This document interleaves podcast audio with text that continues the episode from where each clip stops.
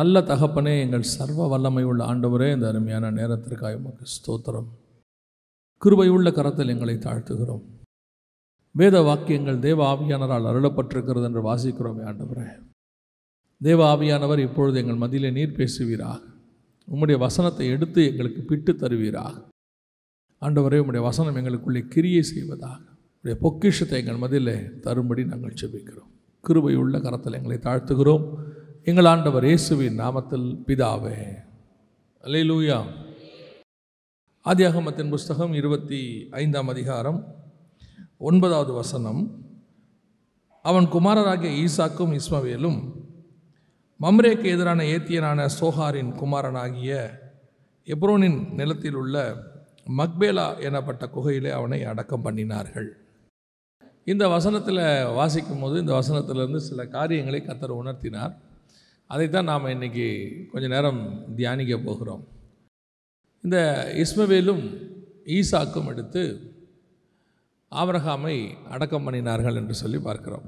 பொதுவாக மனிதனுக்கு நம்ம எல்லாருக்குமே வாழும்போது நிறைய ஆசை இருக்கும் நிறைய காரியங்கள் இருக்கும். அதுக்கு பிறகு அந்த ஆசை டிஃபர் ஆகிட்டே போகும். அப்புறம் படிக்கிற காலத்தில் நல்லா படிக்கணும்னு சொல்லுவாங்க அப்போ தான் எதிர்காலம்னு சொல்லுவாங்க. படித்து நல்லா முடிச்சுட்டு வந்து சொல்லுவாங்க ஒரு வேலை இல்லாட்டி நீ நடுத்தரில் நிற்பேம்பாங்க ஒரு நல்ல வேலை தேடினவொன்னே சும்மா இருக்க மாட்டாங்க. எப்படியாவது உனக்கு ஒரு கல்யாணம் பண்ணணும். இல்லைன்னா முழு குடும்பம் ஆகாதும்பாங்க. கல்யாணம் பண்ணி வச்ச பிறகு குழந்தை பிறக்காட்டி அதான் அது ஒரு கதை ஒரு பெரும் போராட்டம் இருக்குது அப்புறம் குழந்தை பிறந்த பிறகு திருப்பி அந்த சைக்கிள் ஸ்டார்ட் ஆகிடும் அந்த பையனுக்கு ஒரு நல்ல படிப்பு கொடுக்கணும் வேலை கொடுக்கணும் கல்யாணம் பண்ணி வைக்கணும். அவனுக்கு ஒரு குழந்தை பிறக்கணும். இப்படி நம்முடைய ஆசை சைக்கிள் ஆகிட்டே இருக்கும். ஆனால் கடைசியாக வர ஆசை என்ன அப்படின்னு சொல்லி கேட்டிங்கன்னு சொன்னால் எல்லாருக்குமே இருக்கிற ஆசை. பொதுவாக மனுஷனுக்கு இது வந்து எந்த நாட்டிலையுமே டிஃபர் ஆகலை. எல்லா நாட்டிலையுமே இருக்குது என்ன அப்படின்னா இந்த உலகத்தின் ஓட்டத்தை நாம் முடிக்கும் பொழுது நம்முடைய பிள்ளைகள் நம்மளோடு கூட இருக்கணும். அவங்கள கடைசியாக ஒரு தடவை பார்க்கணும். இல்லை அவங்க நம்ம கூட இருந்து இந்த கடைசி நாட்களில் நம்மை கவனித்து கொள்ளணும். அப்படிங்கிறது வந்து நம்ம எல்லாருக்குமே இருக்கக்கூடியதான ஒரு கடைசி ஆசை அது. அது இப்போ கொஞ்சம் கொஞ்சமாக இந்த காலத்தில் அது இந்த பிள்ளைகள் படித்து வெளிநாட்டுக்கு போன பிறகு அந்த எக்ஸ்பெக்டேஷன் எல்லாம் குறைஞ்சிக்கிட்டே போகுது பிள்ளைகளுக்கும் அப்படி ஒரு ஆசை இல்லை இப்போ. இந்த ஆபரகாமையை பொறுத்த வரைக்கும் அவரை அடக்கம் பண்ணின அந்த ரெண்டு பிள்ளைகளை குறித்து தான் நாம் இன்றைக்கி பார்க்க போகிறோம். எதுக்காக சொல்கிறேன் அப்படின்னு கேட்டால் இன்றைக்கி உள்ள காலகட்டத்தில் நமக்கு எல்லாம் எல்லாருக்கும் இருக்கக்கூடியதான ஒரு எண்ணம் நம்முடைய கடைசி காலத்தை குறித்ததான ஒரு இப்போ நம்ம வருக வரப்போது கடைசி காலம்னு ஒன்று பேசுகிறோம் இன்னொரு கடைசி காலம் இருக்குது அவர்களுக்குரிய கடைசி காலம். அவங்கள ஒரு எழுபது வயசோ எண்பது வயசோ ஒரு கடைசி காலம் இருக்குது இப்போது அந்த கடைசி காலத்தை பற்றினதான ஒரு பயம். நான் எங்கள் அம்மாவை கடைசியாக இப்போது கவனிச்சிக்கிட்டு இருக்கும்போது எனக்கு ஒரு வசனத்தில் ஆண்டவர் காரியம் பேசினார். அவங்கள கடைசியாக சில நாட்கள் கவனித்து கொண்டிருந்த போது நீங்கள் எனக்கு சாட்சிகளாக இருப்பீர்கள்னு ஆண்டவர் சொன்னார் இல்லையா? இந்த சாட்சியை வந்து நம்ம ஒன்லி ஸ்பிரிச்சுவலாக மட்டும் எடுத்துக்கிறோம்ல. ஆண்டவர் சொல்கிறாரு வாழும்போது மட்டும் சாட்சி அல்ல நம்முடைய மரணம் கூட மற்றவருக்கு சாட்சியாக இருக்க வேண்டும். நான் மறிக்கிற விஷயங்கள் கூட மரணன்றது வந்து நம்மளை பொறுத்த வரைக்கும் ஏதோ ஒரு தப்பான விஷயமா போயிடுச்சு மரணங்கிறது ஒரு நல்ல விஷயந்தான் கர்த்தர் இங்கேருந்து ப்ரொமோட் பண்ணி நம்மளை கூட்டு போய் என்ன பண்ண போகிறாரு ரெஸ்ட் இன் பீஸ்ன்னு சொல்கிறோம் ஒரு ஆசீர்வாதமான ஸ்தலத்துக்கு தான் கூட்டிகிட்டு போகிறார் அதை நம்ம வந்து இன்றைக்கி ரொம்ப நமக்கு தெரியுது இந்த பூமியிலேருந்து நம்ம போகும்போது கொஞ்சம் கஷ்டம்தான் அது கூட இருக்கிறவங்களுக்கு. ஆனால் அவங்க நல்ல இடத்துக்கு போயிட்டாங்க. அப்போ ஆண்டவர் சொல்கிறாரு அதை பார்த்துட்டு இருக்கும்போது ஆண்டவர் உணர்த்தினார் நீங்கள் ஒருத்தர் ஒருத்தருடைய அந்திம காலம் கூட அடுத்தவங்களுக்கு முன்பாக எப்படி இருக்கணும்? சாட்சியாக இருக்கணும். அவங்க மறிக்கும் போது கூட மற்றவங்க பார்க்கும்போது நினைக்கணுமா? இவங்கள மாதிரி தான் எனக்கு என்ன வரணும்? மரணம் வரணும். சா பூமியை விட்டு கடந்து போகும்பொழுது நான் இந்த மாதிரி கடந்து போகணும் அப்படின்னு சொல்லி. சில பரிசுத்தவான்களுடைய மரணத்தை குறித்து கேள்விப்பட்ட போது அவர்கள் எல்லாம் பிரசங்கம் பண்ணிட்டு வந்து உட்காரும்போது அதாவது மெசேஜை முடிச்சுட்டு வந்து சேரில் உட்காந்துருக்காங்க கடைசி ஜெபத்தை பாஸ்டர் பண்ணிட்டு வந்து கூப்பிடுறாரு அந்த பரிசுத்தவானை ஐயா போலாமான்னு? அவர் அப்படியே கத்தர் நிறுத்தி அடைஞ்சிருக்கிறார் என்ன எப்பேற்பட்ட ஒரு முடிவு பாருங்கள் இதெல்லாம் வந்து பெரிய ஆசீர்வாதம். ஒரு பரிசுத்தவானை குறித்து கேள்விப்பட்டேன். அவர் காலையில் குளித்து ட்ரெஸ் பண்ணி போட வேண்டிய ட்ரெஸ்ஸை போட்டு வாசலில் அதாவது அந்த சோஃபா சேர் மாதிரி இருக்குமா? அதில் வந்து கையை நீட்டி படுத்துக்கிட்டாராம். அவங்க படுத்த பிறகு போய் காஃபி கொடுக்கலான்னு அவங்க ஒய்ஃப் கூப்பிட்றாங்களாம் அவர் கத்தருடைய ராஜ்யத்துக்குள் நித்திரை எடுத்து விட்டார். இந்த மாதிரி கடந்து பூமியை விட்டு கடந்து போகிறது கூட எப்படி இருக்குது?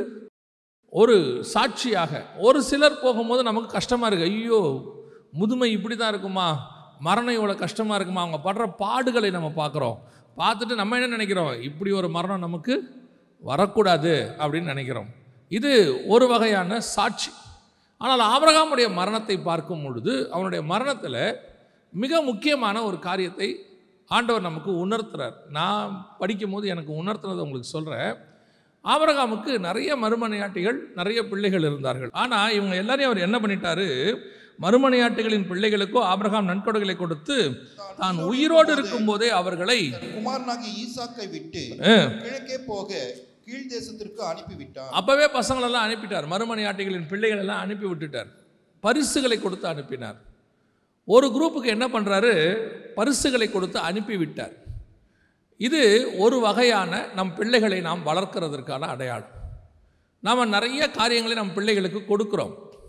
நிறைய காரியங்களை பிள்ளைகளுக்கு நம்ம இன்னும் சொல்லப்போனால் இந்தியன் பெற்றோரை போல அதாவது இந்த ஆசியாவில் இருக்கிறதுல குறிப்பாக இந்தியன் பேரண்ட்ஸ் மாதிரி பிள்ளைகளுக்காக வாழ்கிறவங்க ரொம்ப கம்மி. நீங்கள் வெளிநாட்டிலலாம் போயிட்டீங்கன்னா பதினஞ்சு பதினாறு வயசுக்கு அப்புறம் பிள்ளைகள் என்ன செய்யாது? பெரும்பாலும் கூட இருக்காது. ஒரு பதினெட்டு வயசுக்கு மேலெலாம் அவங்கவுங்க லைஃப் அவங்கவுங்க அமைச்சுப்பாங்க. அவங்களும் அப்படி ஆயிட்டாங்க. பெற்றோரும் அப்படி ஆயிட்டாங்க. பிள்ளைகள் வந்து கூட இருக்கணும் அப்படிலாம் கிடையாது. அவன் வருஷத்துக்கு ஒரு தடவை மதர்ஸ் டேக்கு அம்மா வந்து பார்ப்பான். ஃபாதர்ஸ் டேக்கு அப்பா வந்து பார்ப்பான். இந்த மதர்ஸ் டே ஃபாதர்ஸ் டேலாம் அதுக்கு தான் வந்துச்சு. வருஷத்துக்கு ஒரு தடவையாவது அவங்கள வந்து என்ன செய்யட்டும்? பார்க்கணும்னு சொல்லி தான் அந்த ஃபத ஃபாதர்ஸ் டே மதர்ஸ் டே வந்துச்சு. ஆனால் நம்முடைய இந்திய பெற்றோரை பொறுத்த வரைக்கும் நாம் அதிகமாக பிள்ளைகளுக்கு நாம் காரியங்களை செய்கிறோம். நம்முடைய வாழ்நாளில் சம்பாதிக்கிறதுல பெரும்பான்மை யாருக்கு தான் போகுது? அதுவும் இந்த காலத்தில் ஃபீஸு ஸ்கூலு எல்லாத்துக்குமே நம்ம செலவு பண்ணிடுறோம். அவர்களுக்கு எல்லா காரியங்களையும் கொடுத்து காரியங்களை வாய்க்க பண்ணுகிறோம். ஆனால் இவர்கள் எல்லோரும் கடைசி வரைக்கும் வந்து நிற்கிறார்களா? இவர்கள் எல்லாரும் கடைசி வரைக்கும் நம்ம வந்து பார்க்கிறார்களா? அப்படின்னு சொல்லி பார்க்கும் பொழுது பெரும்பான்மையான நேரத்தில் நம்மிடத்தில் வாங்கி கொண்டு போகிற பிள்ளைகள் திரும்பி வந்து நம்மை பார்க்கிறது என்பது இயலாத காரியமாய் மாறிவிடுகிறது.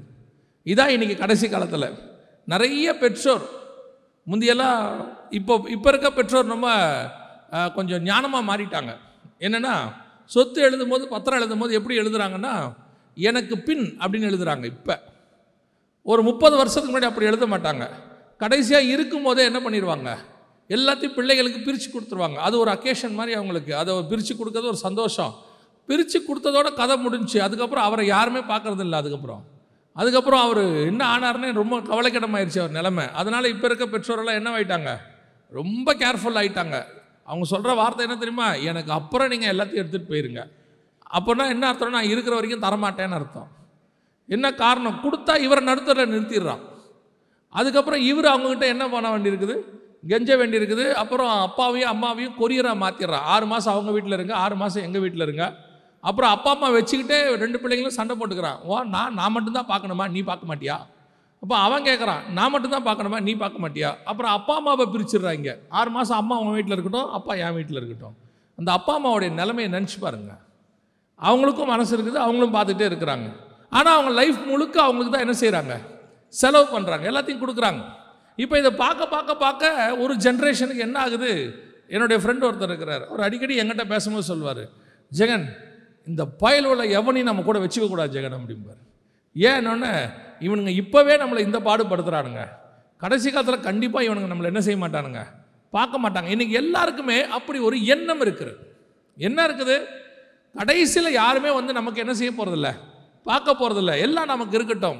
இது நமக்கு இல்லை ஆபிரகாம் காலத்திலே இருக்குது.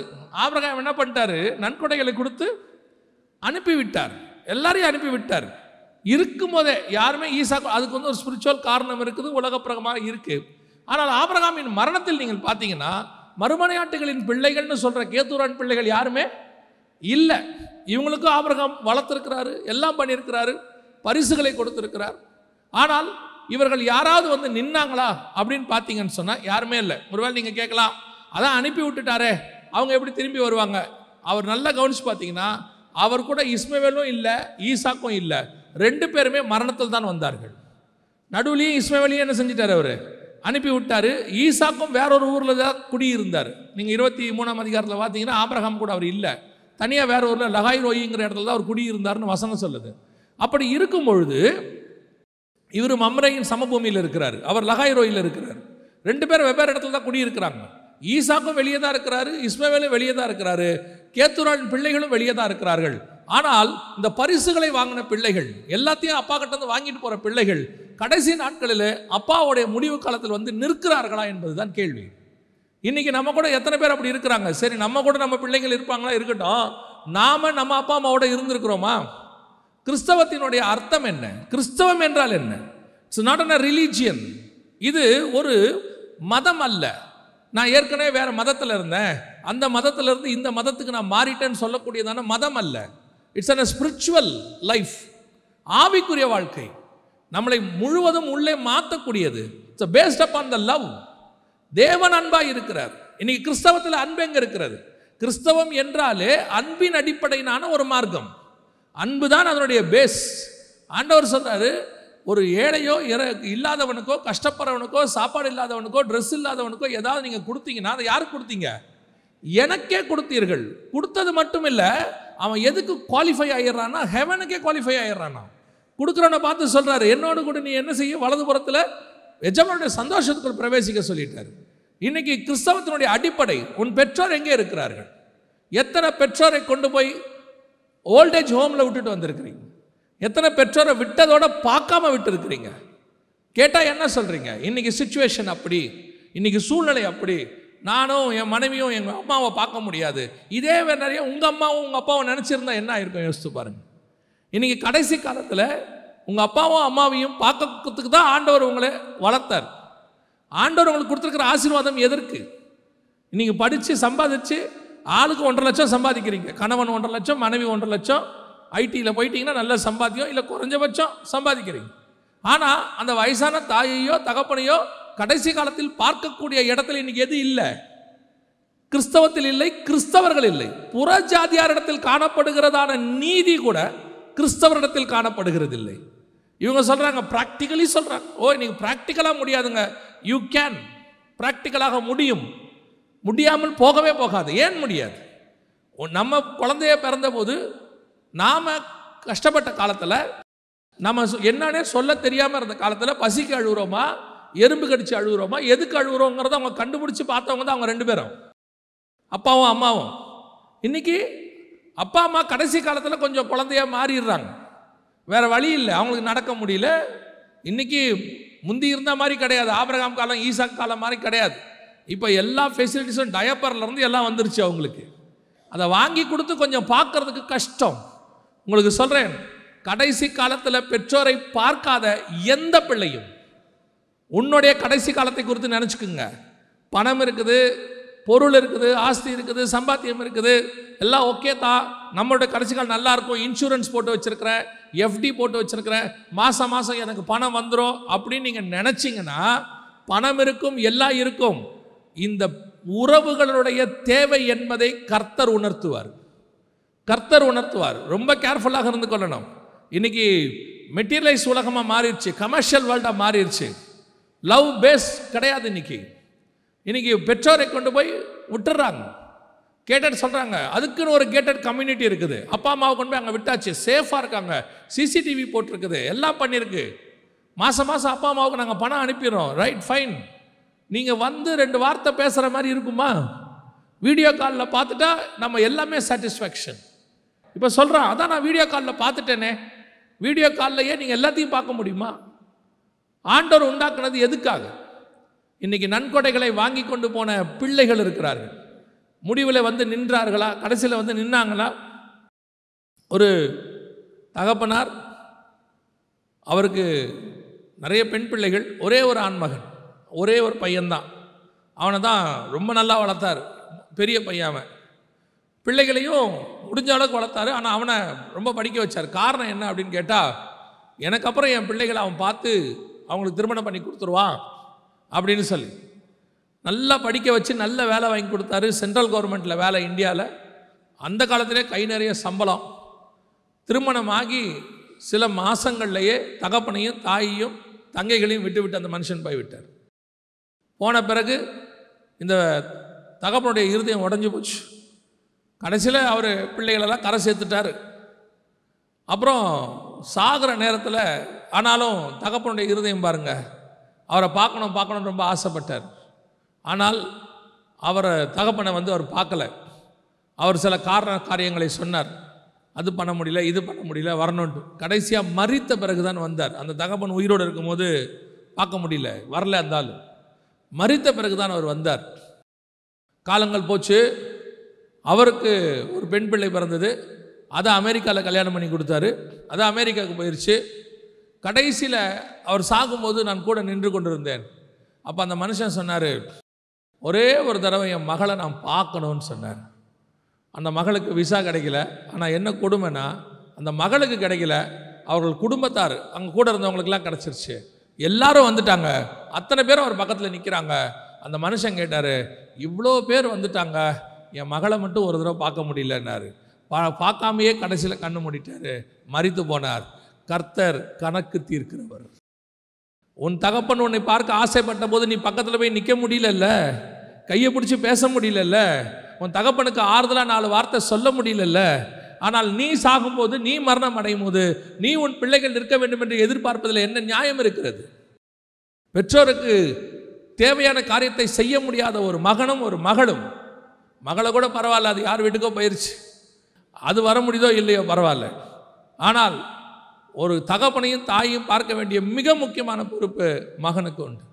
யூ மஸ்ட் பரிசுகளை அவங்களுடைய வாழ்நாளில் அவங்களுடைய வாலிபத்தில் அவங்க உழைச்சதை நீங்கள் சாப்பிட்டுட்டு அவங்க உழைச்சதில் நீங்கள் படிச்சுட்டு அவங்க உழைச்சதில் நீங்கள் எல்லாத்தையும் செஞ்சு ட்ரெஸ் எல்லாம் போட்டுட்டு தாயை பார்த்து தகப்பனை பார்த்து ஒரு கேள்வி கேட்குறீங்க நீ எனக்கு என்னத்தை செஞ்சுட்ட? அப்படின்னு சொல்லி. பரலோகம் ஒவ்வொரு வார்த்தையும் கவனிக்கும். உன் வாயிலிருந்து புறப்படுகிற ஒவ்வொரு வார்த்தையும் பரலோகம் பார்த்துக்கிட்டே இருக்குது. உன் தகப்பன் ரா பகலாக வேலை செஞ்சு உன்னை உழைச்சி உன்னை காப்பாற்றி உன் தாய் உன்னை ரா பகலாக உழைச்சி காப்பாற்றி உன்னை கொண்டு வந்து அப்படி வச்ச பிறகு நீ என் தாயும் தகப்பனையும் பார்த்து ஒரு நாள் கேட்குற அப்படி என்ன பெருசாக செஞ்சிட்டீங்க? எல்லாரும் செஞ்ச மாதிரி தானே செஞ்சீங்க. எல்லாரும் செஞ்ச மாதிரி செஞ்சுருக்கலாம். ஆனால் உன் தகப்பன் பட்ட கஷ்டம் உன் தகப்பனுக்கு தான் தெரியும். அது உனக்கும் தெரிஞ்சிருக்கணும். இன்னைக்கு கடைசி காலத்தில் தகப்பனோடு தாயோடு வந்து நிற்காத ஒரு கூட்டம் ஸ்டைலாக சர்ச்சில் வந்து உக்காந்துக்கிறது. இதில் ஒரு பெருமை வேற.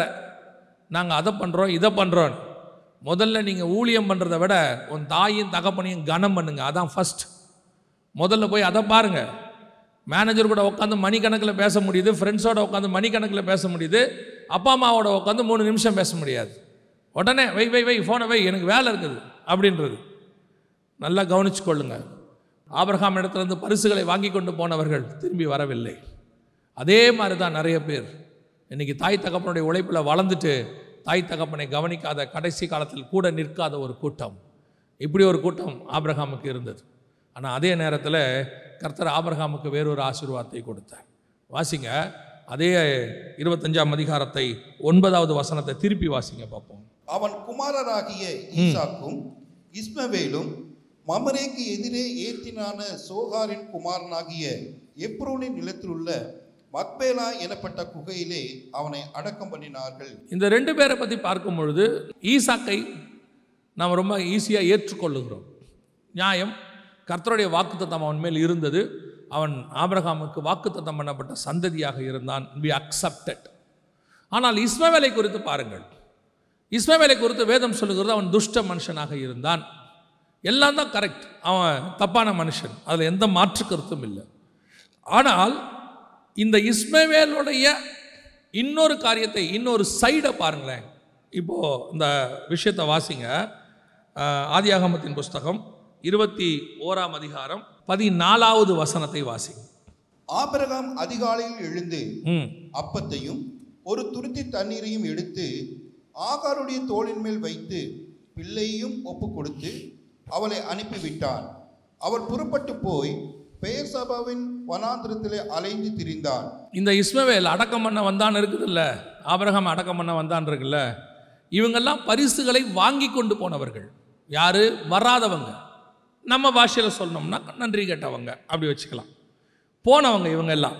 ஆனால் இஸ்மவேல் துஷ்ட மனுஷன்தான் கெட்டவன் தான்.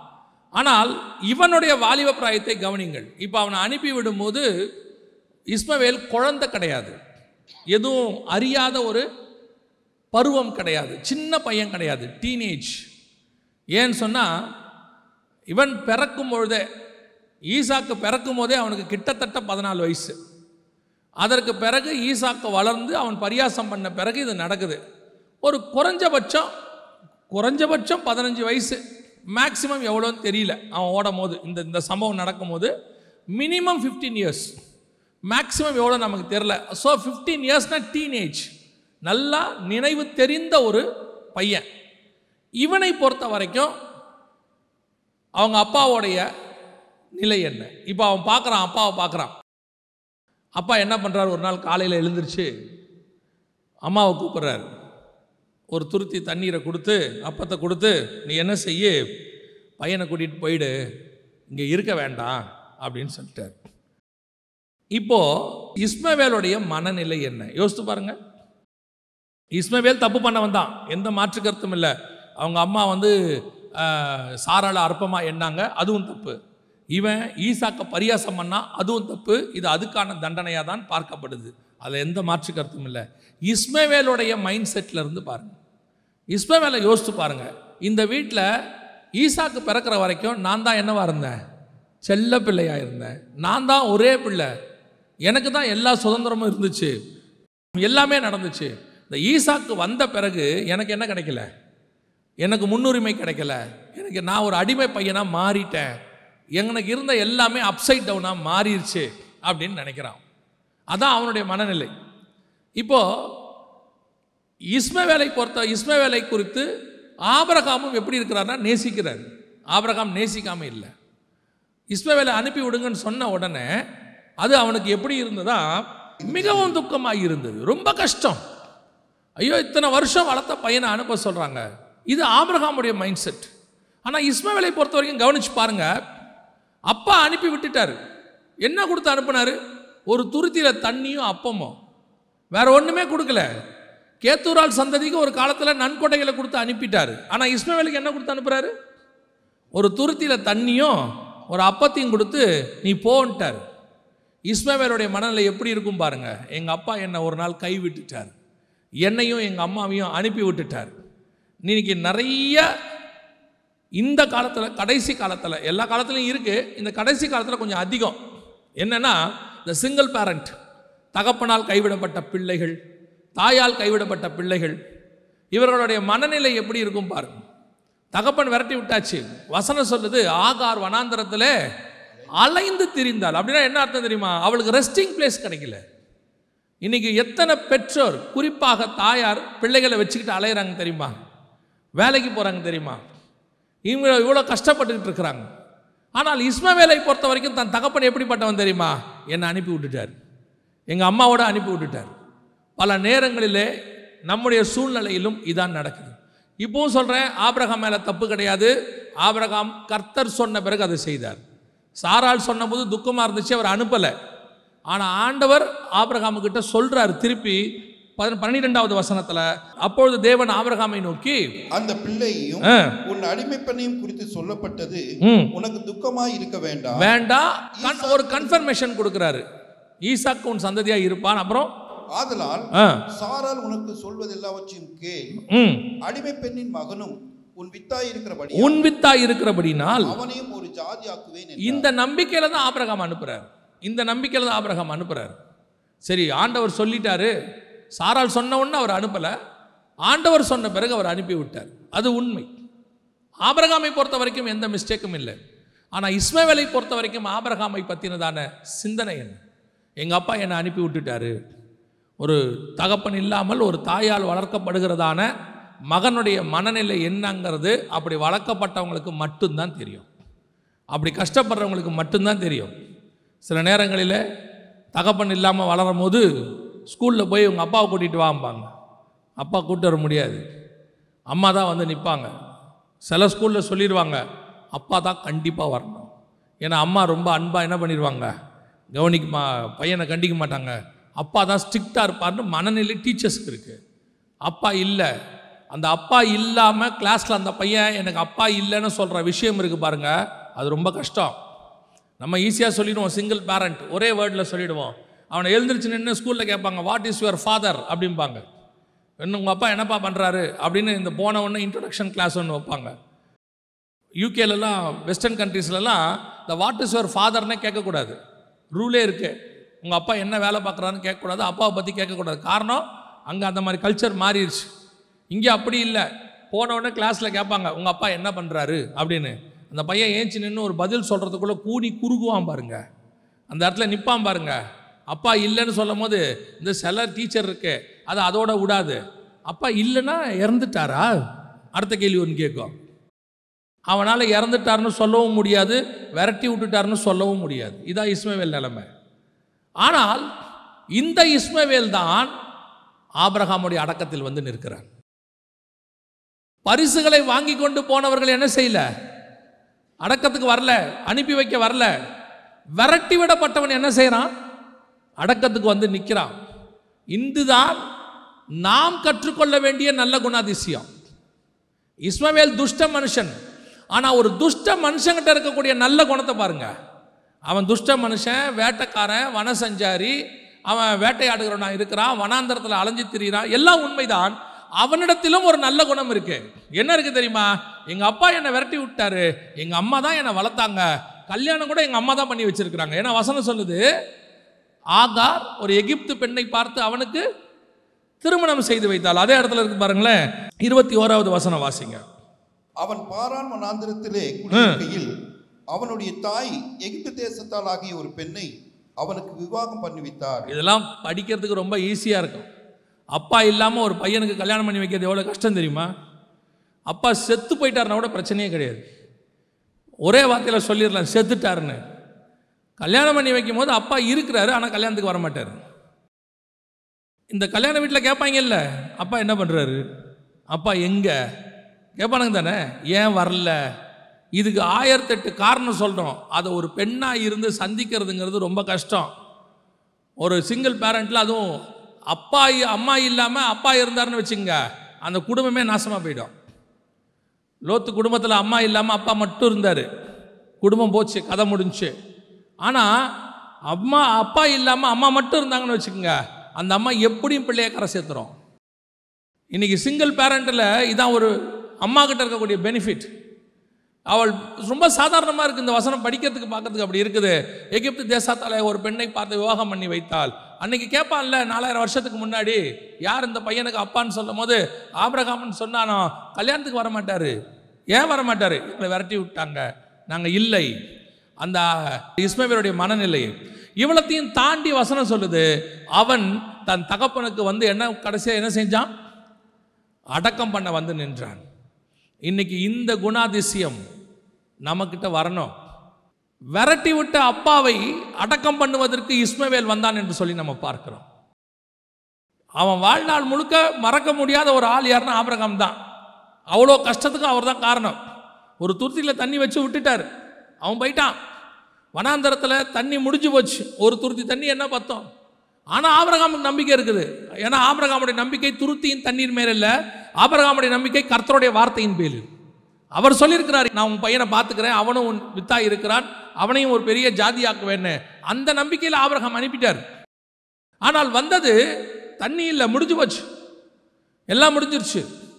இப்போ அந்த தண்ணி இல்லாமல் அவன் கட- கஷ்டப்படும் போதெல்லாம் என்ன தோணும் தெரியுமா? அவனுடைய இருதயத்தில் அவன் தகப்பனை குறித்ததான ஒரு வெறுப்பு ஒரு கஷ்டம். எங்கள் அம்மா இவ்வளோ கஷ்டப்படுறதுக்கு எங்கள் அப்பா தான் காரணம். அவன் சொல்லிக்கிட்டே இருப்பான். ஆனால் அந்த இஸ்மவேல் தன் தகப்பனுடைய அடக்காராதனையில் வந்து நின்றான் என்று பார்க்கிறோம். இதை நீதிமான்கள் கற்றுக்கொள்ள வேண்டும். உங்கள் அப்பா அம்மா என்ன பண்ணா என்ன? என்ன செஞ்சிருந்தா என்ன? அதுக்கு பின்னாடி கர்த்தருடைய திட்டம் ஒன்று இருக்கும். அதை நீங்கள் புரிஞ்சுக்கணும். நம்மளை கர்த்தர் செலக்ட் பண்ணியிருக்கிறாரு. நம்மளை கர்த்தர் வேறு பிரித்து கொண்டாந்துருக்கிறாரு. நமக்கு எது எப்படி நடக்கணும்னு கர்த்தருக்கு நன்றாய் தெரியும். ஒருவேளை உன் தகப்பன் உன்னை அனுப்பினதுக்கு கூட தேவ திட்டம் காரணமாக இருக்கும். ஒரு நாள் இஸ்மவேல் புரிஞ்சிருக்கும். எங்கள் அப்பா தானா என்னை அனுப்பல. ஆண்டவர் என்னை அனுப்பினார். ஏன் தெரியுமா? இந்த தகப்பனை விட அந்த தகப்பன் என்னை பார்த்து கொள்வதற்காக இந்த தகப்பன் கையிலிருந்து என்னை கொண்டு வந்து விட்டார்.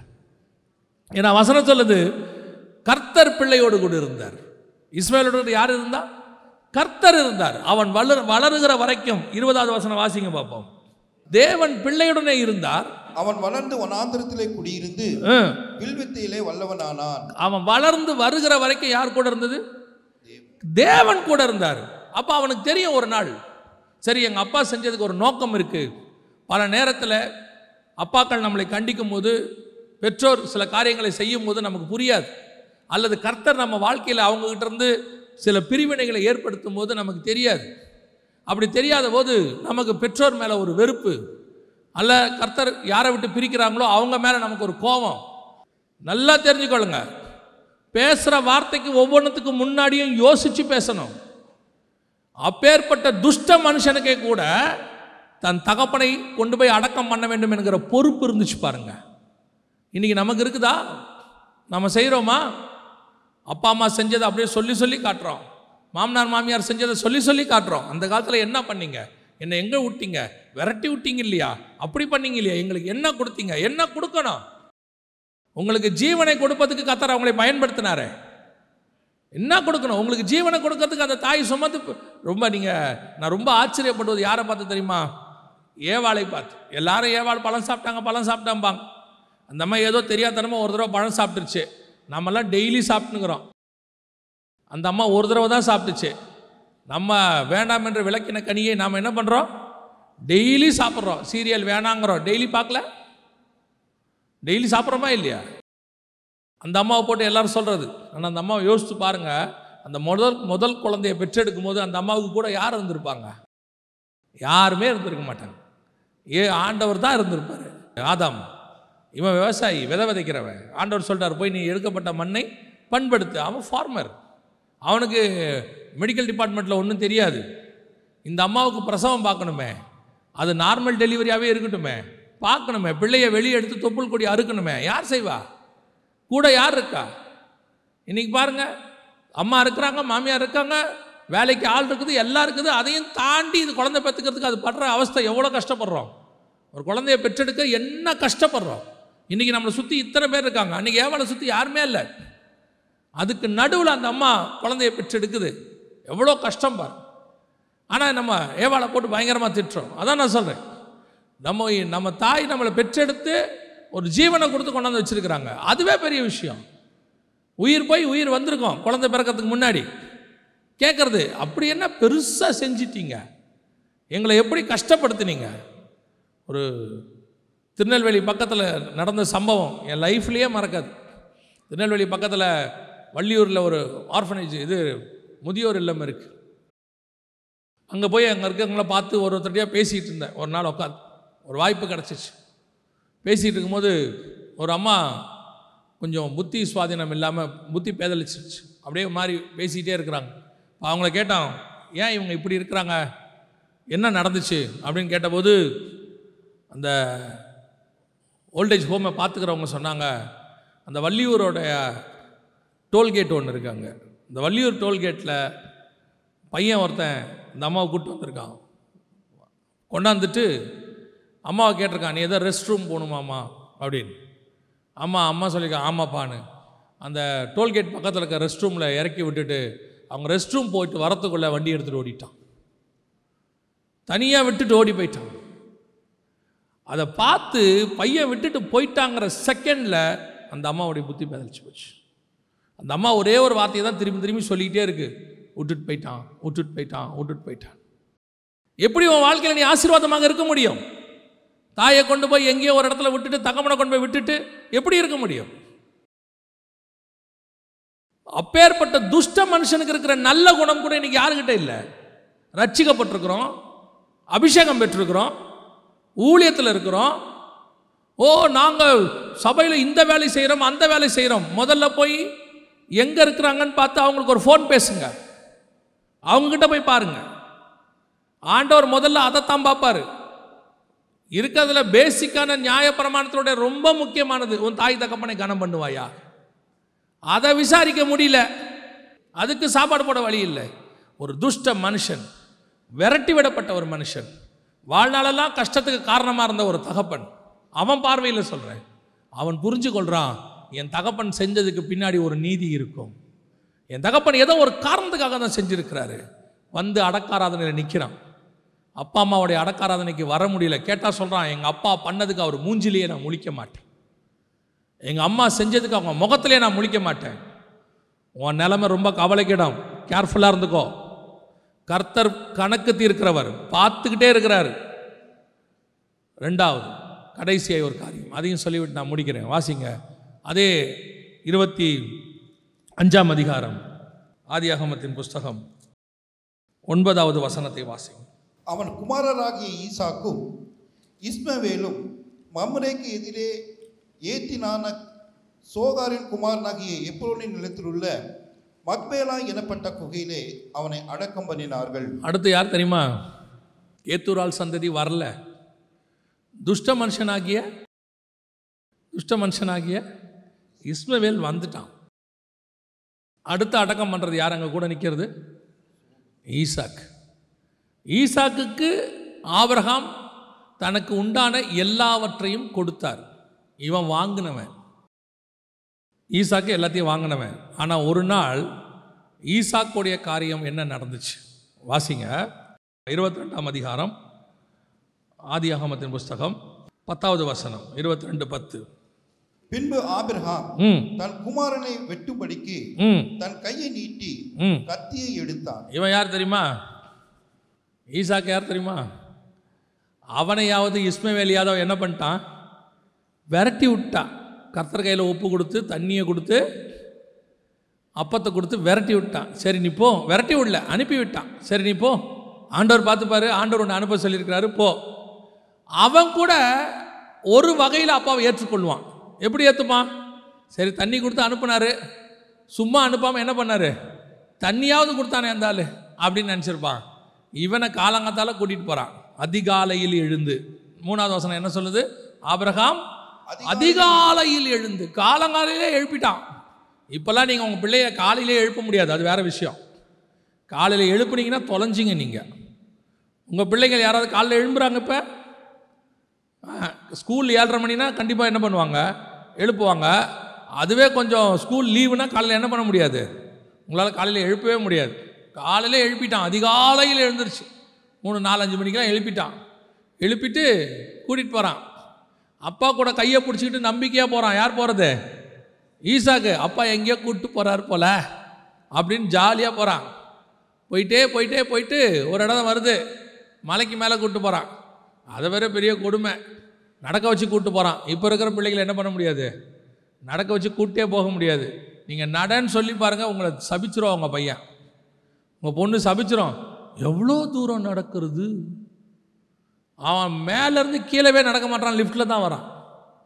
அவனை நடக்க வச்சு கூட்டிகிட்டு போகிறான் பத்தாததுக்கு அவன் தோல் மேலே என்ன பண்ணுறான் கட்டையை வச்சு கூட்டிகிட்டு போகிறான் அப்படி தான் எனக்கு விறகு வச்சு கூட்டிகிட்டு போகிறான் இது எதுவுமே இப்போ இருக்க பிள்ளைங்கிட்ட நீங்கள் செய்யவே முடியாது. நம்ம பிள்ளைகள் பேக்கை தூக்கவே ஆமாம் அதோடைய ஸ்கூல் பேக்கையே நம்ம தான் தூக்க வேண்டியிருக்குது. அதோக்கு வெளியே வரும்போது பார்த்தீங்கன்னா எல்லாத்தையும் வாங்கிட்டு என்னால் முடியாதுப்பான்றது. மொத்த வெயிட்டி நம்ம தூக்கிட்டு வந்தால் அது கையில் ஒரு சாக்லேட் வாங்கி சாப்பிட்டுக்கிட்டே கூட வருது. அதால் தூக்க முடிஞ்சது அந்த சாக்லேட் வெயிட் மட்டும்தான். அது வேற எதையும் செய்யாது. இப்போ இருக்க பிள்ளைங்க. அவன் மேலே விறகையும் தூக்கி வச்சுட்டான். சரி அதுவும் ஓகே ரைட் இப்போ போயாச்சு மேலே. போன பிறகு இவன் கேட்க வேற செய்கிறான் பலிக்கு? ஆடு எங்கே? இப்போ அடுத்த வார்த்தை இவர் சொல்கிறாரு கர்த்தர் பார்த்து கொள்வார். வந்தாச்சு. வந்த உடனே படுக்க வச்சு கையை கட்டுறான் காலை கட்டுறான் எல்லாம் செய்கிறான் இதை நீங்கள் ஸ்பிரிச்சுவலாக விட்டுருங்க. ஆபிரகாம் தேவனுடைய வார்த்தையின்படி செய்தார். ஸ்பிரிச்சுவலாக விட்டுருங்க. ஈசாக்கோடைய நிலைமை நினச்சி பாருங்க. ஈசாக்கு என்ன நினைப்பான்? எங்கள் அப்பாவை கடைசி நேரத்தில் ஆண்டவர் கையை தடுத்து விடுவார். அப்படிப்பட்ட அளவுக்கு ஸ்பிரிச்சுவல் நாலேஜ் யாருக்கு இல்லை? ஈசாக்கு கிடையாது. ஓ ஒரு வானத்திலேருந்து ஒரு சத்தம் கண்டிப்பாக கேட்கும். லாஸ்ட் மினிட்ல ஆண்டவர் நம்மளை என்ன பண்ணிடுவாரு? காப்பாற்றிடுவார் இப்போ முப்பது வருஷமாக சர்ச்சுக்குள்ளே இருக்கிறவங்களுக்கே இந்த ஸ்பிரிச்சுவல் நாலேஜ் இல்லை. இந்த நம்பிக்கை இல்லை. கடைசி நேரத்தில் கத்தர் காப்பாற்றுவாருங்களே புலம்புறோம். ஆண்டவர் கை விட்டுட்டார். நடக்குமா தெரியாது. நடக்குமா தெரியாது. என்ன ஆக போதோ நம்ம புலம்புறோம். அவனுக்கு ஒரு ஸ்பிரிச்சுவல் நாலேஜும் கிடையாது. பர்சுத்தாவியில் நிரப்பப்படவும் இல்லை. பைபிள் வாசிக்கவும் இல்லை. சர்ச்சும் இல்லை. பாஸ்டரும் இல்லை. இதெல்லாம் அவனுக்கு யாரும் சொல்லியும் கொடுக்கல. அவனை பொறுத்த வரைக்கும் அப்பா கூட கையை பிடிச்சிட்டு டூர் போயிருக்கான். போன அப்பா படுக்க வச்சு கையை காலை கட்டி விட்டாப்புல. எப்படி இருக்கும் பாருங்க. இப்போ நீங்கள் கூட்டிகிட்டு போயிட்டு ஒரு இடத்துல உங்கள் பையனை நிற்க வச்சுட்டு அரை மணி நேரம் கழிச்சு வாங்க அவன் கத்துற கற்று பாருங்க. உங்கள் பொண்ணை ஒரு இடத்துல நிற்க வச்சுட்டு நீ இரு நான் போயிட்டு வரேன்ட்டு பத்து நிமிஷம் வந்துச்சு கே கழிச்சு பாருங்க. அவன் பேசுகிற பேச்சை காது கொடுத்து கேட்க முடியாது உங்களால்.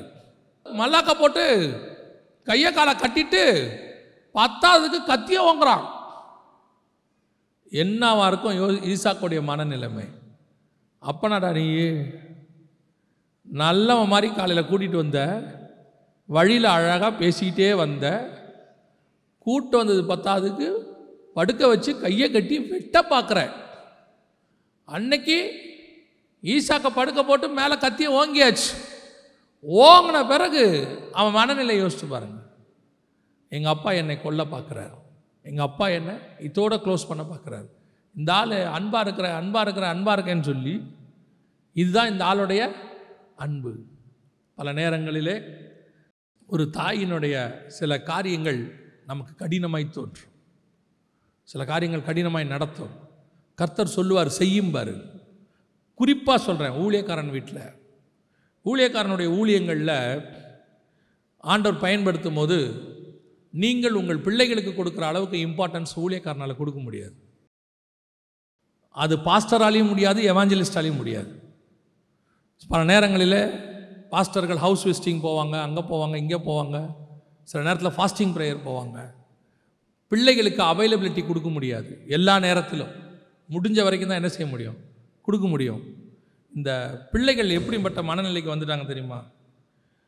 இன்னைக்கு உள்ள நிறைய பாஸ்டருடைய பிள்ளைகள் என்ன மனநிலையில் இருக்கிறாங்கன்னா பாஸ்டர்னா நான் வெறும் சர்ச் பாஸ்டர் சொல்ல ஊழியத்தில் இருக்கிற எல்லாருடைய பிள்ளைகளோட மனநிலை நான் பாஸ்டர் ஆக மாட்டேங்கிறான் அவன். ஏன்?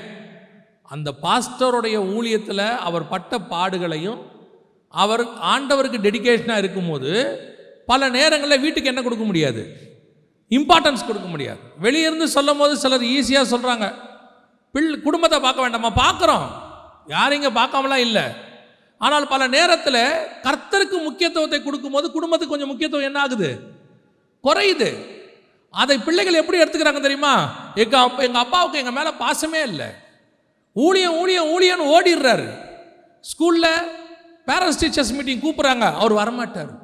கேட்டால் அன்னைக்கு ஒரு மீட்டிங் இருக்குன்னு சொல்கிறார் கேட்டால் பிள்ளைகளுக்கு பெற்றோர் குறிப்பாக ஆவிக்குரிய பெ- பெற்றோர் மேலேயோ அல்லது ஊழியக்காரனுடைய பெற்றோராக இருக்கிறவங்களோ இன்னைக்கு நிறைய கஷ்டம். அவங்கள விரோதி மாதிரி பார்க்குறாங்க ஒரு ஊழியக்காரனுடைய மகள் இவ்விதமாய் சொன்னால் என்னிடத்துல. அங்கிள் நான் யாரை வேணாலும் கல்யாணம் பண்ணுவேன். ஒரு ஊழியக்காரனை மட்டும் கல்யாணமே பண்ண மாட்டேன். குறிப்பாக நான் சர்ச்சு பாஸ்டர் பண்ண மாட்டேன். ஏன்? எங்கள் அப்பாவை நான் பார்க்குறேன் அவர் பாருங்கள் அங்கே ஊழியம் இங்கே ஊழியம்னு சொல்லிகிட்டே இருக்கிறார். எங்களுக்கு அவைலபிலிட்டியே இல்லை. அப்படி ஒரு குடும்பம் எனக்கு வேண்டாம். இது கர்த்தர் சொல்லி அந்த ஊழியக்காரன் செய்கிறான் அவனால் அதை அவாய்ட் பண்ணவும் முடியாது. இப்போ அவன் கர்த்தரை சாட்டிஸ்ஃபை பண்ணுவானா பிள்ளையை சாட்டிஸ்ஃபை பண்ணுவானா? யாரை இம்பார்ட்டன்ஸ் கொடுக்கணும்? இதை புரிந்து கொள்ளாத பிள்ளைகள் என்ன சொல்கிறாங்க பெற்றோரை பார்த்து? எங்களுக்கு என்ன இம்பார்ட்டன்ஸ் கொடுத்தீங்க நீங்கள் வந்து நின்னீங்களா? எல்லாத்துக்கும் அம்மா தான் வந்தாங்க. அம்மாவை அனுப்பி விட்டுட்டு அந்த குடும்பத்துக்காக அப்பா வெளியே போயிருக்கிறாருன்னு அர்த்தம். அம்மா உங்க கூட அனுப்பிட்டாரு. ஆனால் அவர் வரல ஏன் வரல? அவர் இந்த குடும்பத்துக்காக ஏதோ வெளியே செய்ய போயிருக்கிறாருன்னு அர்த்தம். உங்களை அனுப்பி விட்டுட்டு வீட்டில் அவர் பெட்டில் படுத்து தூங்கினார்னா நீங்கள் சொல்கிறது நியாயம். இதுக்கே நீங்கள் இவ்வளோ தூரம் சொல்கிறீங்களே பிள்ளைகளுக்கு நான் சொல்கிறேன் எத்தனை பெற்றோர் தகப்பன் இராணுவத்தில் இருக்கிறாங்க. வெளிநாட்டில் வேலை செய்கிறாங்க அஞ்சு வருஷம் வரமாட்டேங்கிறான். மூணு வருஷம் வரமாட்டேங்கிறான். ஆனால் அவன் பிள்ளைகள் மேலே பாசம் இல்லைன்னு அர்த்தமா? போய் சவுதி அரேபியாவில் போய் பாருங்கள் அந்த வெயிலில் நூற்றி பத்து டிகிரி நூற்றி இருபது டிகிரி வெயில். அந்த வெயிலில் வேலை செய்கிறான் யாருக்காக? எதுக்காக வேலை செஞ்சிட்ருக்கிறாங்க மனைவி பிள்ளைகளை விட்டுட்டு அங்கே போய் அவன் என்ன ஜாலியாக இருப்பான் பாலைவனத்தில்? ஏன் அவன் அந்த கஷ்டம் படணும்? சம்பாதிக்கிற மொத்த காசு அங்கே இருக்கிற எத்தனை சவுதி அரேபியாவில் இருக்கிறவங்களோட அந்த அரபு நாடுகளில் வேலை செய்கிறவங்களோட பேசி பாருங்கள் வீண் செலவு ஒரு பைசா பண்ண மாட்டாங்க. அவங்க நாலு பேராக சேர்ந்து ஒரு ரூமில் தங்கிக்கிட்டு அப்படியே காசை சேர்த்து சேர்த்து அனுப்புவாங்க. ஏன் அனுப்புகிறாங்க இங்கே இருக்கிற பிள்ளைகள் படிக்கணும் இங்கே இருக்கிற பிள்ளைகள் நல்லா இருக்கணும் அதுக்கு தான் அனுப்புகிறாங்க ஆனால் பிள்ளைகளுக்கு எப்படி இருக்குது தெரியுமா? எங்கள் அப்பா எதுக்கும் வரமாட்டார். ஒரு ஃபெஸ்டிவலுக்கு கூட வரமாட்டார். எங்கள் அம்மா தான் எல்லாம் செய்கிறாங்க உங்கள் அம்மா செய்கிறது நல்லது. உங்கள் அம்மா செய்கிறதுக்கு காரணம் யார்? அந்த மனுஷன் அந்த இடத்துல எவ்வளோ கஷ்டப்பட்டுக்கிட்டு இருக்கிறான். பல நேரங்களில் நம்முடைய நீதி மறைக்கப்பட்டிருக்கும். பல நேரங்களில் நம்ம நாம் செய்கிற நல்ல காரியம் மறைக்கப்பட்டிருக்கும். இப்போ ஆபரகாம் எதுக்கு கத்தியை ஓங்கினா? அவனுக்கு ஆசையா? பையனை வெட்டணுங்கிறது ஆபரகாமுக்கு ஆசையா? ஒரே ஒரு காரியம் கர்த்தர் கேட்குறாரு. கர்த்தரா பிள்ளையா? இது ஆபரகாமுக்கு. இன்றைக்கி நிறைய பெற்றோர் எப்படி ஆயிட்டாங்க தெரியுமா? இதே மாதிரி தான் கர்த்தரா பிள்ளையான் வரும்போது நிறைய ஊழியக்காரங்களே பிள்ளைகளை இழந்துடக்கூடாது பிள்ளைங்க நம்மளை தப்பாக நினைப்பாங்கன்னு சொல்லி பிள்ளைன்னு முடிவெடுத்துடுறாங்க. இந்த ஆபரகம் யார் தெரியுமா? ஒரு நாள் ஆண்டவர் ஆபரகம் பார்த்து கேட்டார் தகப்பனா நானா? ஆண்டவர் கேட்டார் அவனை பார்த்து உன் தகப்பன் வீட்டை விட்டு வா. அன்னைக்கு அவன் முடிவெடுத்தான். தகப்பனா என் ஆண்டவரா? தகப்பன் தேவையில்லை. ஆண்டவர் தான் தேவை எனக்கு. அதே ஆபரகாம்கிட்ட ஆண்டவர் கேள்வி கேட்கிறார் கடைசியா சோதித்து பார்த்தார். கேள்வி கேட்கிறாரு பிள்ளையா நானா? அன்னைக்கு தகப்பன் தேவையில்லை ஆண்டவரே நீங்க தான் வேணும்னு முடிவெடுத்த ஆபரகாம். இன்னைக்கு ஒரு முடிவு எடுக்கிறான் பிள்ளை இல்லை ஆண்டவரை நீங்க தான் வேணும் எனக்கு. இப்போ ஈசாக்கை பொறுத்த வரைக்கும் எப்படி இருக்கும்? எங்கள் அப்பா என்னை கொல்ல பார்க்குறாரு. எங்கள் அப்பாவுக்கு ஈர ஈவிரக்கமே இல்லை. எங்கள் அப்பாவுக்கு அன்பே கிடையாது. இருந்தால் என் மேலே கத்தியை ஓங்குவாரா? ஆண்டவரே சொன்னதாக இருக்கட்டுங்க மினிஸ்ட்ரியாகவே இருக்கட்டுங்க அதுக்காக பிள்ளைகிட்ட வேற கத்தி ஓங்குவீங்களா? அதான் இன்னைக்கு கேள்வி. ஒரு ஊழியக்காரனை பார்த்து அவனுடைய மகள் கேட்ட கேள்வி. எங்கள் அப்பாவுக்கு அன்பே கிடையாது. எங்கள் அப்பாவுக்கு என் மேலே பாசமே கிடையாது. அவருக்கு எல்லாமே ஊழியம் தான் ஓடுறாரு. அந்த ஊழியக்காரனுக்கு கத்தர் கொடுத்த பொறுப்பு அப்படி. அந்த ஊழியக்காரன்ட்ட கத்தர் கேட்குறாரு உன் பிள்ளையா நானா? அவன் ஒன்றும் பிள்ளைய பலி கொடுக்க போகலை. ஊழியத்துக்கு போகிறான் ஆண்டவர் சொல்கிறார் போ அந்த இடத்துல போய் நாலு ஆத்துமா இருக்குது போய் பேசு. பொண்ணு சொல்லுது என் கூட கடைக்கு வாங்க. எனக்கு ட்ரெஸ் எடுக்கணும். பிள்ளை கூட போய் ட்ரெஸ் எடுக்கிறது முக்கியமாக நாலு ஆத்துமாவுக்கு போகிறது முக்கியமாக இப்போ அந்த தகப்பனுக்கும் ஆசை இருக்குது. மக கூப்பிட்றா என்ன செய்யணும்? போய் ட்ரெஸ் எடுத்து கொடுக்கணும்னு. ஆனால் அந்த இடத்துல ஆண்டவர் சொல்கிறாரு இந்த இடத்துல ஒரு மினிஸ்ட்ரி இருக்குது உடனே போ. நாலு ஆத்துமா நரகத்துக்கு போயிடும். இப்போ யாரை திருப்திப்படுத்துறது? யாரை திருப்திப்படுத்தணும்? இதுதான் ஆபரகாம் கத்தி ஓங்கினதுக்கு இன்னைக்கு உள்ள சூழ்நிலை. பெற் பிள்ளைகளுக்கு பெற்றோரை பார்க்கும்போது எப்படி இருக்குது? எங்கள் அப்பாவுக்கு ஈவு இல்லை எங்கள் அப்பாவுக்கு இறக்கம் இல்லை எங்கள் அப்பாவும் அம்மாவும் ஊழியம் ஊழியன்னு ஓடுறாங்க. எங்களை கவனிக்கிறதே கிடையாது. எங்களுக்கு என்ன ஒன்றும் செய்கிறது எல்லாம் செஞ்சு வச்சு தான் போகிறாங்க ஆனால் என்ன? சில பெற்றோர் மாதிரி கூட உட்காந்து கண்ணே மணியேன்னு பேச முடியாது. ஊழியத்தில் இருக்கிற எத்தனையோ கணவன் மனைவியாக ஊழியம் செய்வாங்க. அந்த அம்மா காலையிலே எழுந்திரிச்சு எல்லாத்தையும் செஞ்சு வச்சுட்டு அதுவும் கூட இருக்கிற ஒருத்தர் சொல்லிட்டு போகும். பிள்ளைகளை பார்த்துக்குங்க. இந்த ஊழியத்துக்கு ஓடி போயிட்டு வரேன். எத்தனை பேர்? போய் பாருங்கள் மிஷினரிகள் போய் பாருங்கள் காட்டுக்கு நடுவில் ஊழியம் பண்ணிகிட்ருக்குறாங்க இருக்கிறாங்க. காலையில் பிள்ளைகளுக்கு எல்லாம் ரெடி பண்ணி வச்சுட்டு பிள்ளைய ஸ்கூலுக்கு அனுப்பிட்டு ஊழியத்துக்கு ஓடுவாங்க காட்டுக்குள்ளே. கணவரோட பைக்கில் மிருகத்துக்கு நடுவில் போவாங்க. அங்கே ஊழியத்தை முடிச்சுட்டு பிள்ளை ஸ்கூல்லேருந்து வந்துடும் ஓடி வருவாங்க திருப்பி. வந்து ஸ்கூல்லேருந்து பிள்ளையை கூப்பிட்டு ரெடி பண்ணிவிட்டு யார்கிட்டயாவது பிள்ளைய கொடுத்துட்டு கொஞ்சம் பார்த்துக்கங்கன்ட்டு அடுத்த ஊழியத்துக்கு போவாங்க. ஏன்? கர்த்தர் அவங்க அழைச்சதே ஊழியத்துக்கு தான். அதுக்கு தான் அங்கே போயிருக்கிறாங்க. அதுக்கு நடுவில் பிள்ளையும் பார்க்கணும். இந்த தியாகம் இன்னைக்கு இருக்கிற பிள்ளைகளுக்கு தெரில ஆனால் ஈசாக்குக்கு தெரிஞ்சிச்சு. ஒரு நாள் வந்தது எங்கள் அப்பா கத்தியை ஓங்கினதுக்கு ஒரு காரணம் இருந்துச்சு. எங்கள் அப்பா கத்தியை வாங்கினதுக்கு ஒரு நோக்கம் இருந்துச்சு. எங்கள் அப்பா சீரியஸாக செஞ்சாலும் ஆனால் எங்கள் அப்பாவுக்கு என் மேலே என்ன இருக்குது? பாசம் இருக்குது எங்கள் அப்பா ஒரு நீதிமான். காரணத்தோடு தான் செஞ்சிருப்பார். ஒரு நாள் ஈசாக்கு புரிந்து கொண்டான்.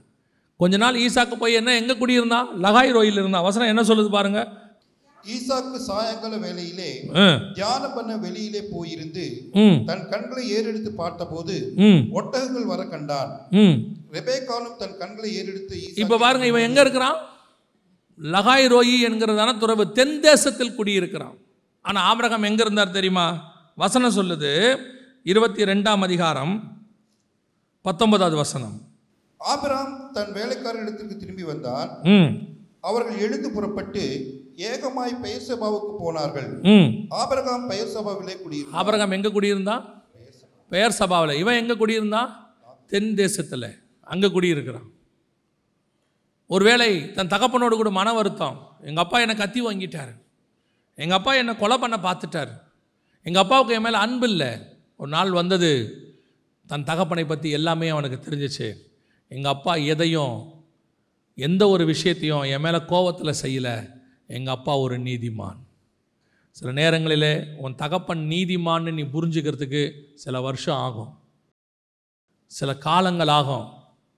ஒருவேளை உன் தகப்பன் மறித்த பிறகு கூட நீ புரிந்து கொள்ளுகிற காலம் வரும். ஆனால் என்ன கொடுமை தெரியுமா? அவர் மறித்த பிறகு அவர் நீதிமான்னு நீ தெரிஞ்சு பிரோச்சனம் இல்லை. அதுக்கப்புறம் போய் கால்ரையில் அழுவுறது. அதுக்கப்புறம் வீடியோவில் அழுவுறது.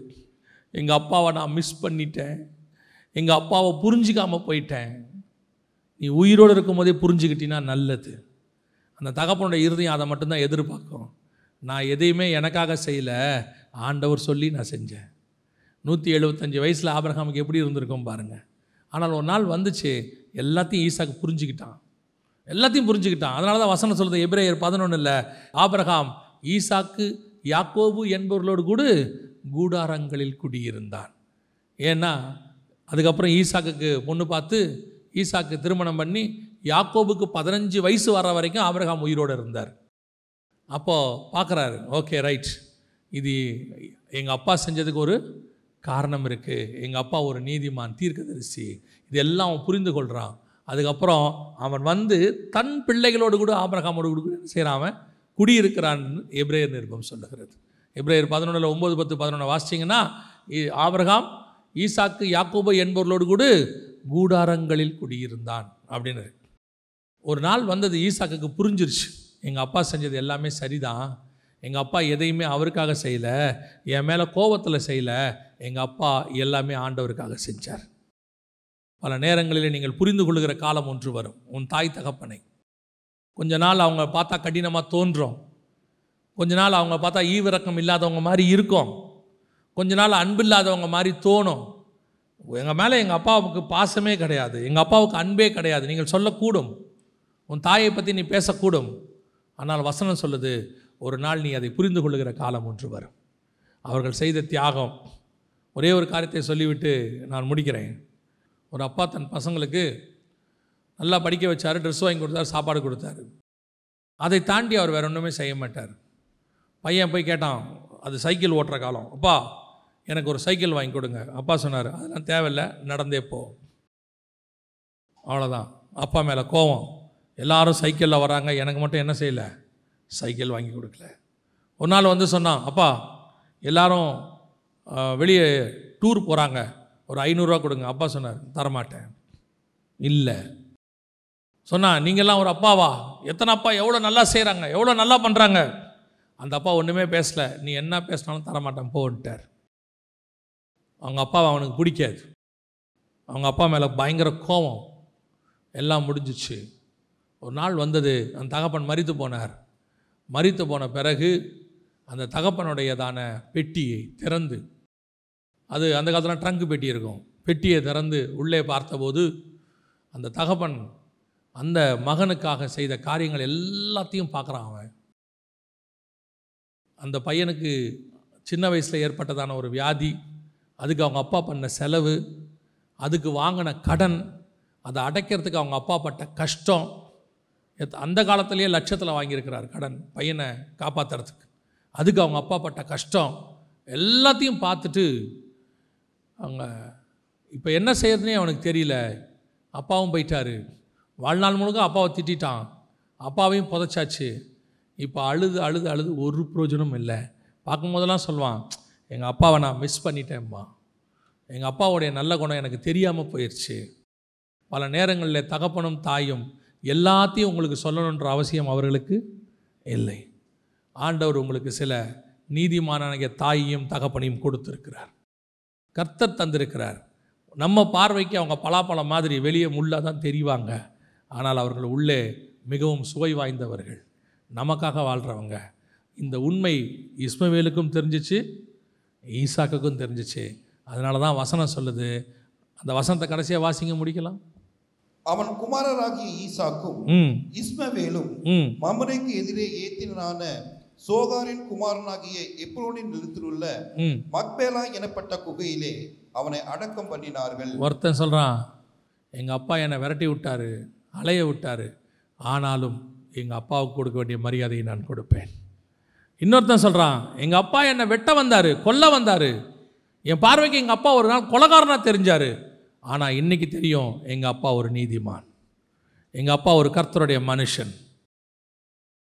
அவர்கிட்ட பரிசு வாங்கி காணாமல் போன பிள்ளையை போல் நம்ம இருக்கக்கூடாது. நம்ம எப்படி இருக்கணும் தெரியுமா? அந் என்ன நடந்தாலும் சரி என் தாயும் தகப்பனும் தேவனுக்கு முன்பாக எனக்கு கொடுக்கப்பட்டவர்கள். அவர்கள் என்னை வளர்த்தவர்கள். அவர்களை பற்றின நீதி எனக்கு தெரியாமல் இருக்கலாம். ஆனாலும் கர்த்தர் எனக்கு தந்திருக்கிறார். அலேலூயா நாம் ஜெபிக்க போகிறோம் தேவ சமூகத்தில். எழுந்திருக்கலாமா நம்ம எல்லோரும்? உங்களை இப்போ நீங்கள் ஆராய்ந்து பார்க்குற ஒரு நேரம் இது. உங்களை நீங்கள் ஆராய்ந்து பார்க்குற ஒரு நேரம். உன் தாயையும் உன் தகப்பனையும் கனம் பண்ணி என்று வசனம் சொல்லுது. இந்த கடைசி காலத்தில் எத்தனை பேர் உன் தாயையும் தகப்பனையும் கனம் பண்ணுகிறீர்கள்? ஒருவேளை சூழ்நிலை உங்களோடு கூட வைத்து பார்க்க முடியாததாக இருக்கும். சில நேரங்களிலே நாம் உன் தாய் தகப்பனை பற்றி நீ என்ன யோசிச்சிருக்கிற? எல்லார மாதிரியுமே தான் அவங்க நினச்சியா? உனக்கு கொடுத்த தாய் தகப்பன் யூனிக் அவர் அளவிலே அவர்கள் கஷ்டப்பட்டு உன்னை வளர்த்தார்கள். நீங்கள் பல நேரங்களில் அதை யோசிக்காமல் விட்டுருக்கிறீங்க. நீங்கள் இன்றைக்கி ஒரு தீர்மானம் உங்களை கொஞ்சம் ஆராய்ந்து பாருங்கள் தாய் தகப்பனை கனம் பண்ணுறீங்களா உட்காந்து பேசுகிறீங்களா ஒருவேளை உனக்கு சிங்கிள் பேரண்ட்டாக இருந்தால் தாய் இல்லை வெறும் தகப்பன் மட்டும் இருக்கிறாரு. தகப்பன் இல்லை வெறும் தாய் மட்டும் இருக்கிறாங்கன்னா நீ தான் வச்சு பார்க்கணும். அது உன்மேல் விழுந்த கடமை. அந்த ஒரு ஆத்மாவை உன்னால் பார்க்க முடியலன்னா உன்னால் எப்படி ஒரு ஆஃபீஸை நடத்த முடியும்? ஒரு ஆத்மாவை உன்னால் பார்க்க முடியாட்டி உங்களால் எப்படி ஒரு பெரிய ஆர்கனைசேஷனை நடத்த முடியும்? அந்த ஒரு ஆத்மா வச்சு உங்களால் பார்க்க முடியாட்டா எப்படி ஒரு ஸ்கூல் நடத்த முடியும்? எப்படி ஒரு ஆயிரம் பேர் வைக்க நடத்தக்கூடியதான ஒரு பெரிய பொறுப்பை கத்தர் கொடுப்பார்? கொஞ்சத்தில் உண்மையாக இருந்ததானே அநேகத்தில் அதிபதியாக வைப்பார்? ஒரே ஒரு தாயையும் ஒரு தகப்பனையும் வச்சு பார்க்க முடியாத உங்களை எப்படி கர்த்தர் நம்புவார்? உங்ககிட்ட கத்தர் அதான் எதிர்பார்க்குறார். ஒருவேளை உன் தகப்பன் ஒரு நாள் உனக்கு தீங்கு செய்தவராக இருக்கலாம் இஸ்மவேலை போல. ஒருவேளை உன் தகப்பன் ஒரு நாள் உன் கண்களுக்கு முன்பாக கொடூரமானவனாய் தெரிந்திருக்கலாம் ஈசாக்கை போல. ஆனால் அதற்கு பின்னால் ஒரு நீதி இருக்கிறது. தேவன் அதை பார்த்திருக்கிறார். நீ அவர்களை நியாயம் தீர்க்க வேண்டிய அவசியம் இல்லை. அப்படியே அவங்க தப்பாக இருந்தாலும் அவர்களை நியாயம் தீர்க்கிற அதிகாரத்தை கர்த்தர் உன் கையில் கொடுக்கவில்லை. அவ்வளவு மோசமான தகப்பனாக கருதப்பட்ட இஸ்வவேலும் ஈசாக்கும் ஒரு நாள் அதை புரிந்து கொண்டு அவனை அடக்கம் பண்ணும்படி இந்த மரியாதையை செலுத்தும்படி வந்தார்கள். அதைத்தான் கத்தர் உங்ககிட்ட இன்றைக்கி எதிர்பார்க்குறார். உன்னை ஒப்புக்கொடு. இன்றைக்கி போய் உன் தாய் தகப்பன்கிட்ட பேசுங்க. ஒரு ஃபோன் பண்ணி பேசுங்க. எப்படி இருக்கீன்னு கேளுங்க. நீ எதை விதைக்கிறீங்களோ அதை நீங்கள் கண்டிப்பாக அறுப்பீங்க. ஒருவேளை இன்றைக்கி வாலிப பிராயம் உன் மாமியாரையோ மாமனாரையோ நீ கொஞ்சம் கொடுமையாக நடத்தலாம். அது நாளைக்கு உனக்கு ரிவர்ஸில் வரும். நாளைக்கு திரும்பி உனக்கு அது வரும். உன்னுடைய பெற்றோருக்கு அதை செய்ய வேண்டிய நிலைமை ஒன்று வரும். ஒப்பு கொடுப்போமா தெய்வ சமூகத்தில்? இன்றைக்கி ஆண்டவர் என் கூட பேசி இருக்கிறாரு எனக்கு உணர்த்தி இருக்கிறாரு. கத்தர் என்னோடு கூட இடைப்பட்டார் அப்படின்னு சொல்கிறவங்க மாத்திரம் உங்கள் கரங்களை தேவனுக்கு நேராக உயர்த்தி உன் தாய் தகப்பனுக்காக ஜெபம் பண்ணுங்க. கர்த்தர் கொடுத்ததுக்காக ஸ்தோத்திரம் பண்ணுங்க. ஆண்டவரே நீர் எனக்கு ஒரு நல்ல நீதிமான் தாய் தாயை கொடுத்தீர். நீதிமானாகிய தகப்பனை கொடுத்தீர். இன்னைக்கு நான் இங்கே இருப்பதற்கு அவர்கள் ஒரு காரணம். இன்றைக்கி நான் இப்படி ஒரு நல்ல நுழையில் இருப்பதற்கு அவர்களுக்கு காரணம். நீங்கள் அவங்களுக்காக கத்தரை சோத்திரம் பண்ணுங்க பார்ப்போம். கத்தருக்காக கர்த்தர் உங்களுக்கு தந்த ஒரு பெரிய கிஃப்ட் அது. பெரிய கிஃப்ட் ஒப்பு கொடுத்து ஜோம் பண்ணுவோமா? சர்வ வல்லமை உள்ள எங்கள் ஆண்டவரே அருமையான வேலைக்காய் உமக்கு நன்றி. கிருபையுள்ள கரத்தில் எங்களை தாழ்த்துகிறோம். ஆண்டவரே நாங்கள் சுபாவ அன்பில்லாதவர்களாய் போகாதபடிக்கு எங்களுக்கு கொடுக்கப்பட்டதான தாயையும் தகப்பனையும் குடும்பத்தையும் நேசிக்கிறவர்களாய் மாற கருவை பாராட்டும். உங்களுடைய மகிமையுள்ள கரத்தில் தாழ்த்துகிறோம். இது முதல் கொண்டு ஆண்டவரே எங்களுக்குள் உம்முடைய அன்பை ஊர்த்துங்கப்பா. நாங்கள் அரகன்ஸாக இருக்க வேண்டாம் ஆண்டவரே. அன்பில்லாதவங்களா இருக்க வேண்டாம் ஆண்டவரே. எங்கள் தாயையும் தகப்பனையும் பார்த்தா எங்களுக்கு கோபம் வர வேண்டாம் ஆண்டவரே. அவங்க செஞ்ச பழைய காரியங்கள் ஞாபகத்துக்கு வர வேண்டாம் ஆண்டவரே. இன்றைக்கி அவங்கள எங்கள் கையில் கொடுத்துருக்குறீங்கிற பொறுப்பு எங்களுக்கு வரட்டும் ஆண்டவர். மகிமையுள்ள கரத்தில் எங்களை தாழ்த்துகிறோம். எங்கள் ஆண்டவர் இயேசுவின் நாமத்தில் பிதாவே.